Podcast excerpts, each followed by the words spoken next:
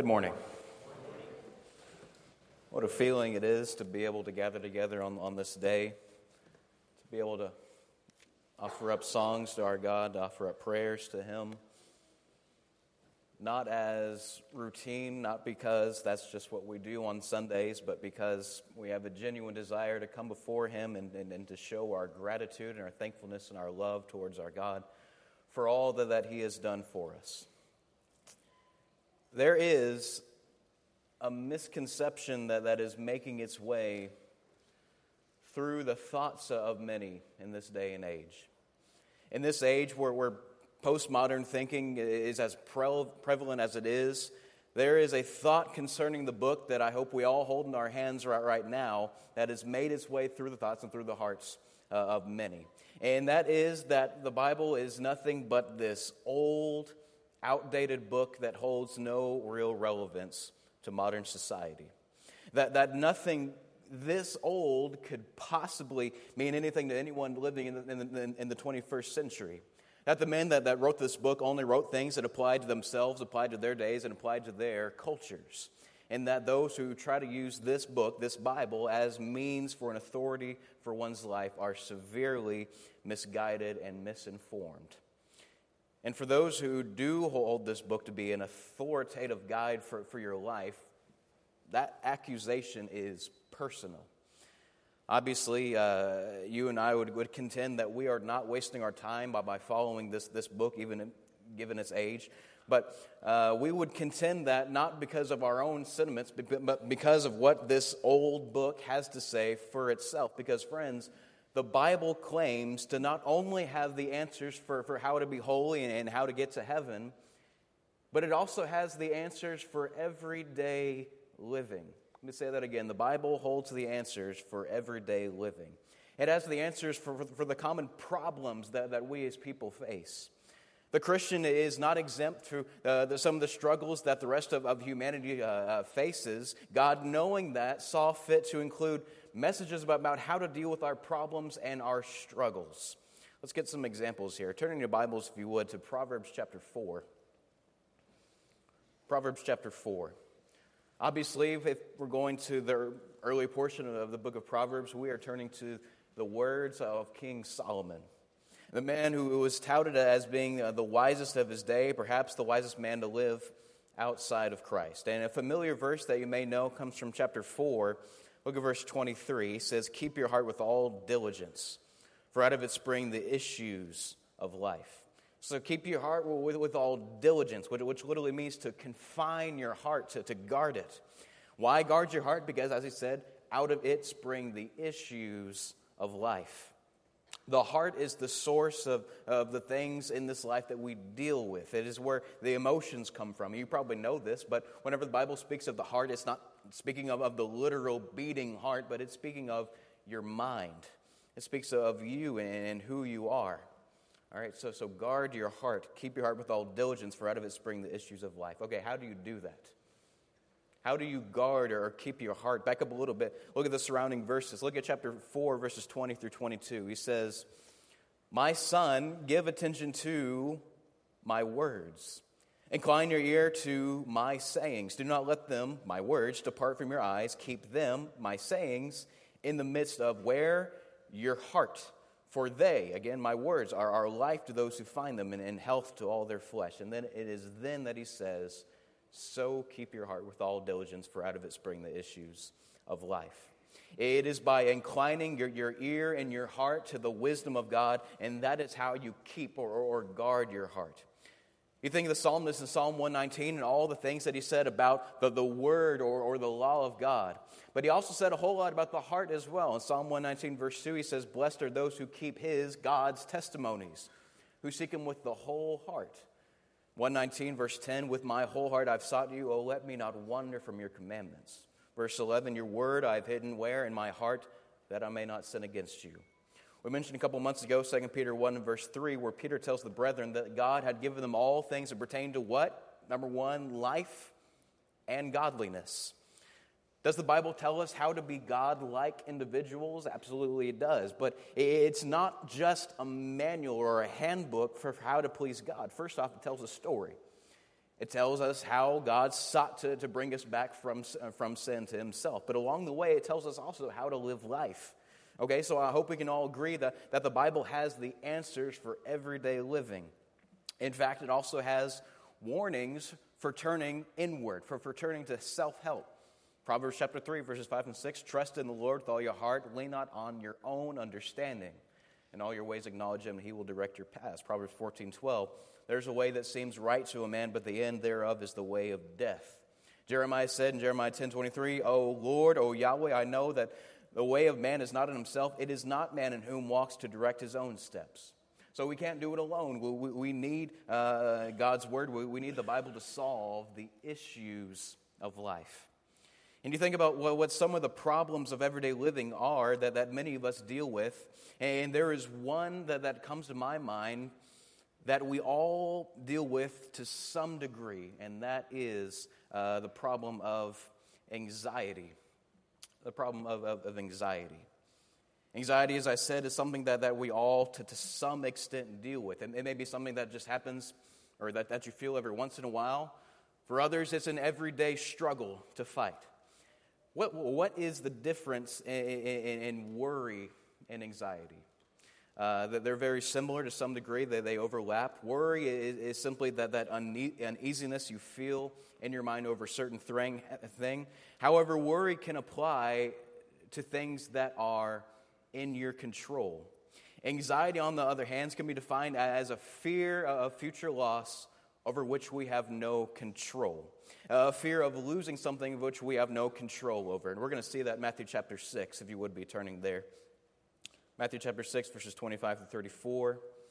Jesus here is in the middle of what we would call uh, the Sermon on the Mount, and he spends to us nine verses talking about uh, the topic of, of, anxiety, showing that this is something that really people have, have always struggled with to some degree. So let, us uh, let's break down this, this, this text, exactly what he says about this topic, and, and what we can learn from the Master's words on anxiety. Number one, number one is that anxiety is useless, verses 25 through 27. Read with me if you would. He says, Therefore, I say to you, do not worry about your life, what you will eat or what you will drink, nor about your body, what you will put on. Is not life more than food and the body more than clothing? Look at the birds of the air, and for they neither sow nor reap nor gather into barns, yet your heavenly Father feeds them. Are you not more of value than they? Which of you, by worrying, can add one cubit to his stature? All right? So, so he makes the argument that anxiety is useless. But, but first, he, he sets the tone for the whole section by saying simply, do not worry about your life. Again, don't worry about those things that are out of your control. For many in his audience, perhaps they weren't sure where their next meal was going to come from. Maybe they were concerned that the clothes on their back weren't, going to last a whole lot longer. And, and, and, those things, for the most part, were out of their control. He's going to talk about provision more uh, in, a, in a bit. So, how does he make the argument that anxiety is useless? He does so by posing rhetorical questions. He tells them to consider the, the birds of the air and the fact that, that our Heavenly Father provides for them. And he asks the question Are you not of more value than they? Again, he, he, he's dealing with, with the rhetorical question, a, a rhetorical question being uh, a question with the answer implied in the asking. The birds of the air and their being provided for should have been a great sense of comfort. Why? Because God had already made it abundantly clear that when He told mankind that they were superior to animal life. Genesis 1 26, God said, Let us make man in our own image, according to our, our, likeness. Let them have dominion over the fish of the sea, over the birds of the air, and over the cattle, over all the creeping thing that, uh, that creeps on the earth. Genesis 9, verse 2, he would again say to Noah, In the fear of you and, and the dread of you shall be on every beast of the earth, on every bird of the air, and every, all the things that, that move on the earth, and all the fish of the sea. They are given into your hands. So, since mankind is obviously superior to animal life, if the birds of the air are so well provided for, the logical implication is that God cares for his people much more than, more than the birds, and so he's going to take care of them uh, much more.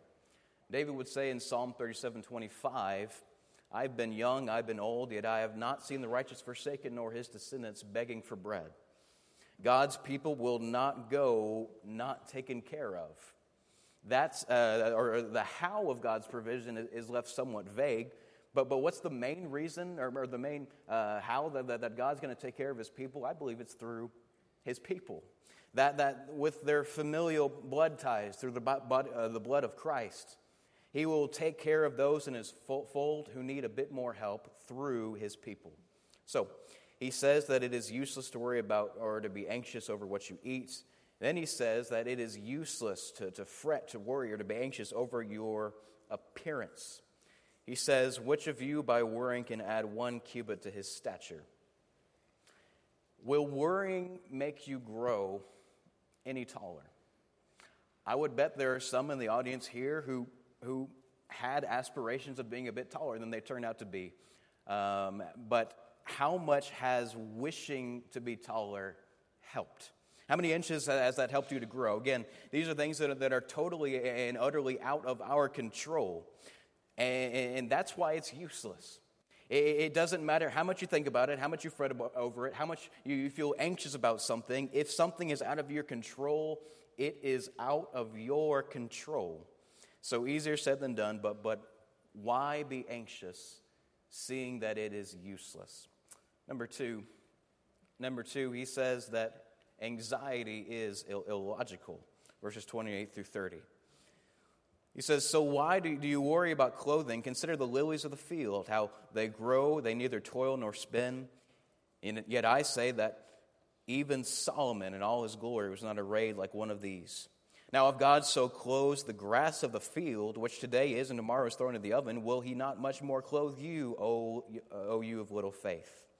All right, so it, it sounds kind of harsh, but the argument that Jesus is making is that anxiety is illogical. It's kind of the same argument that he made in 25 and 27, but with a little bit different emphasis in, in my mind. He talks about, or he talked about the birds already.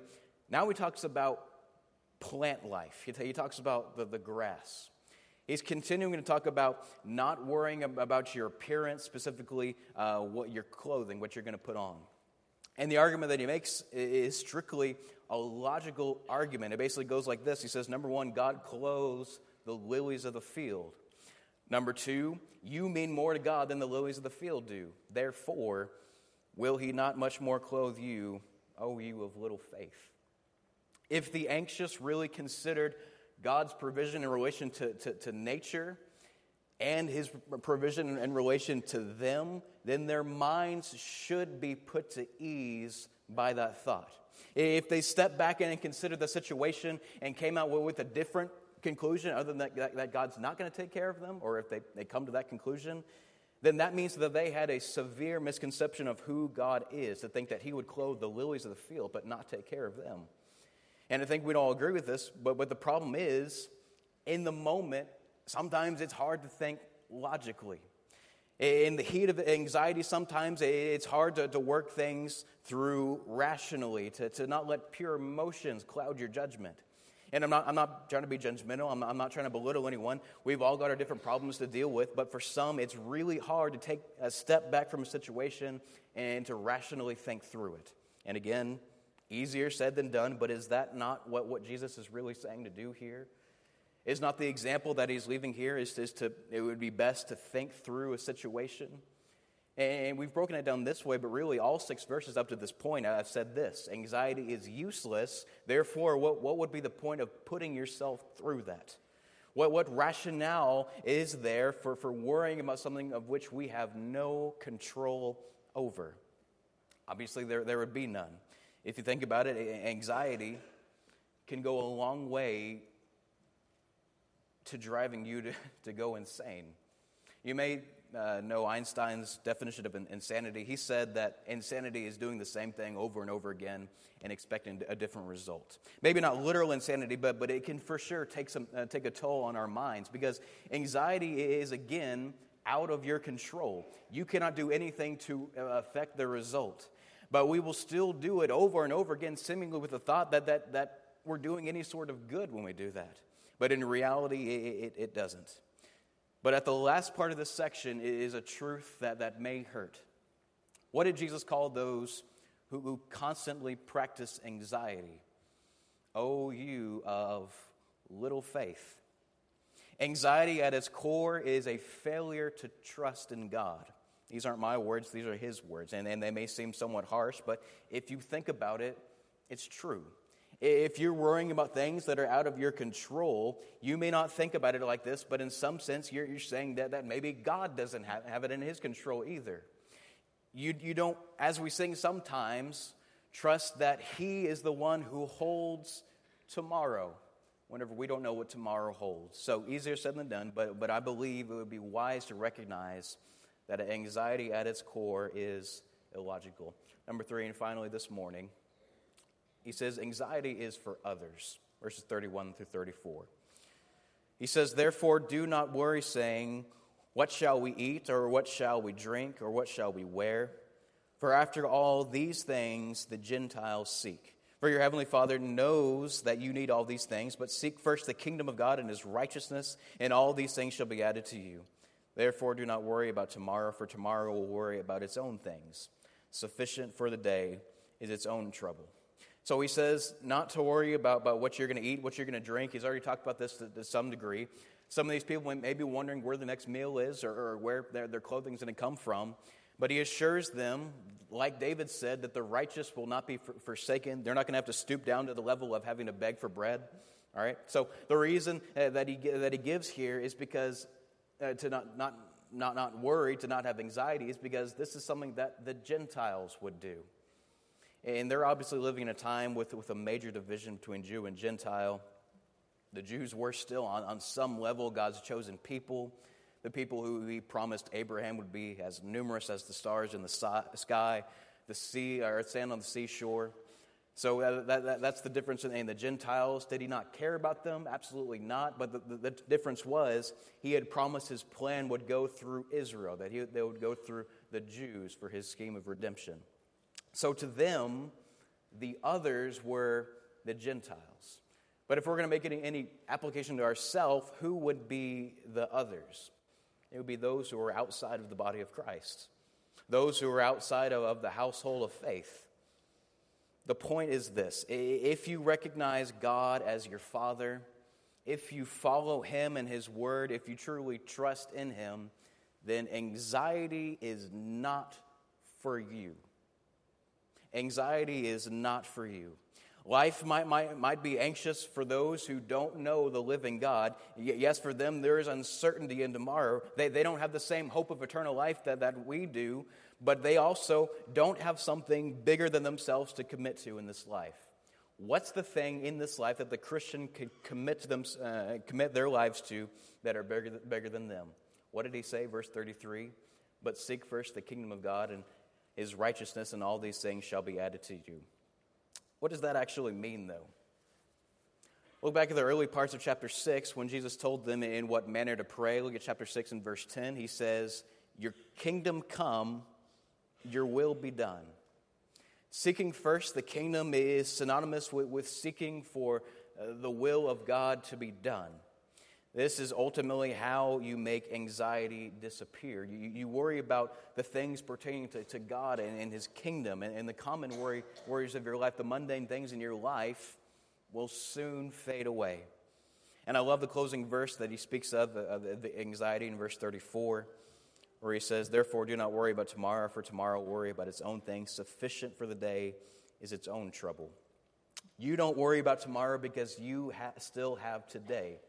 You've got enough to deal with today to start worrying about tomorrow. Again, who is the one who holds tomorrow? Who is the one who has all things under his control? That's God alone.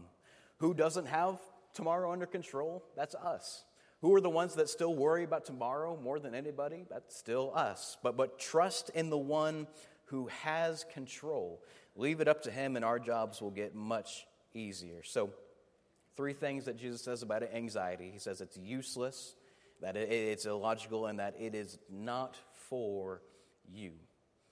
Now, we've already seen a couple ways of how to deal with anxiety. We recognize that that is useless and that there's no real rationale behind it. And instead of being anxious, we seek first God's kingdom, we seek first His will. There is also another way that, that Scripture tells us how to deal with anxiety, and you probably know it, and that's through the avenue of prayer. We, we heard it in our reading earlier, Philippians 4 6 through 7 Be anxious for nothing, but in everything by prayer and supplication with thanksgiving. Let your requests be made known to God. And the peace of God, which suppresses all understanding, will guard your hearts and your minds through Christ Jesus. Peter would say in 1 Peter 5 and verse 7, casting all your, your care uh, upon him, for he cares for you. Some translations say, casting all of your anxieties upon him, for he cares for you. So you let your requests be made known to God in order to dispel anxiety and feel the indescribable peace that comes from God. You, you, you cast all your, your cares upon Him because, as our Father, there is not a thing that, uh, and there's not a care that you and I have that He doesn't care about. Do we know all the details, all the ins and out about how prayer works? No, we don't. Do we still trust that prayer works? And we can say yes, but really that's shown in, in, in our actions. Do we claim to trust in God or, or do we show it? Do, do, we claim to trust in Him by believing that that prayer works or do we actually let our requests be made known to Him? Do we actually cast all of our cares upon Him? The peace of God is offered to all that this morning. If you aren't of the body of Christ, if you haven't submitted to His word and His will by believing in Him and obeying His plan of salvation, you gain the indescribable peace of God by being baptized in the, in the name of his son and being added to his church. If you've already done that, the peace of God is offered by casting all of your anxieties on him. We can also help too. God is ultimately the one who you need to be uh, talking to to dispel your anxiety, but as his people, we, we can help some too.